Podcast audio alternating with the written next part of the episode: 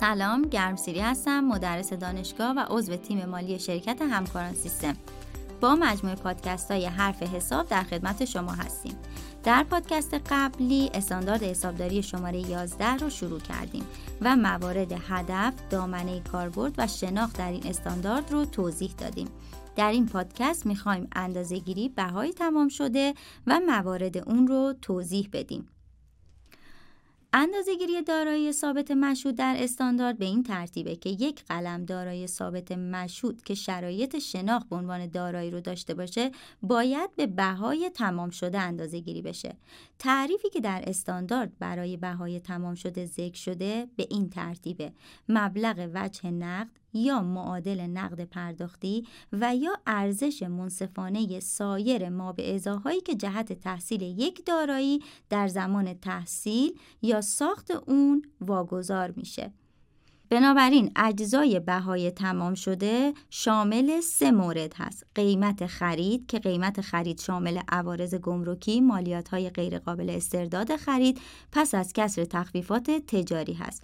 دوم هر گونه مخارج مرتبط مستقیم یا غیر مستقیمی که برای رسوندن اون دارایی به وضعیت قابل بهره برداری تحمل میشه. سوم برآورد اولیه ای از مخارج پیاده سازی و برچیدن دارایی یا باسازی محل اون.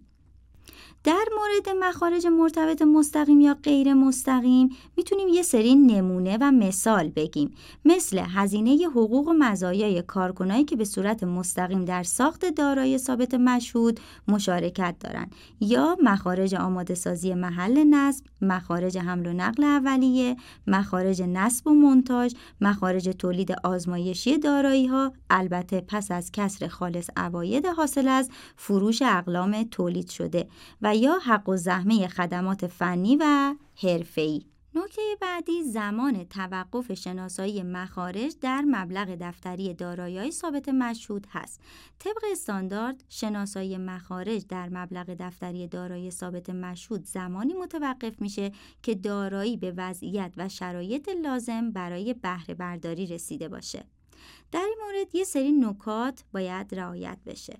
اول اینکه مثلا درآمدها و هزینه های مربوط به عملیاتی که در رابطه با ساخت یا توسعه یک دارایی ثابت مشهود صورت می‌گیره اما برای رسوندن اون دارایی به وضعیت بهره برداری ضروری نیست در صورت سود و زیان شناسایی میشن و در سرفصل های درآمد و هزینه های مربوطه منعکس میشن. دوم اینکه هر وقت واحد تجاری یکی از دارایی هایی رو که در روال عادی عملیات تجاری تولید می‌کنه به عنوان دارایی ثابت مشهود مورد استفاده قرار بده بهای تمام شده اون معمولا مشابه بهای تمام شده دارایی های تولید شده جهت فروش محاسبه میشه و هر گونه سود داخلی هم حذف میشه. سوم مخارج غیر عادی مربوط به مواد دستمزد و سایر منابع تلف شده که در رابطه با ساخت یک دارایی توسط واحد تجاری تحمل میشه قابل احتساب در بهای تمام شده اون دارایی نخواهد بود.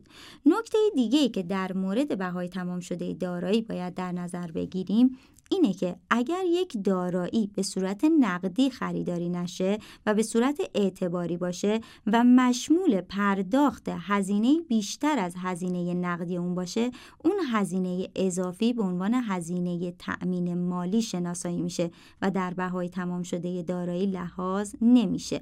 مگر اینکه چنین هزینه هایی بر اساس الزامات استاندارد حسابداری شماره 13 به حساب دارایی منظور بشن. در این پادکست مبحث اندازه گیری بهای تمام شده اجزای اون و مخارج مرتبط مستقیم و غیر مستقیم در بهای تمام شده رو توضیح دادیم.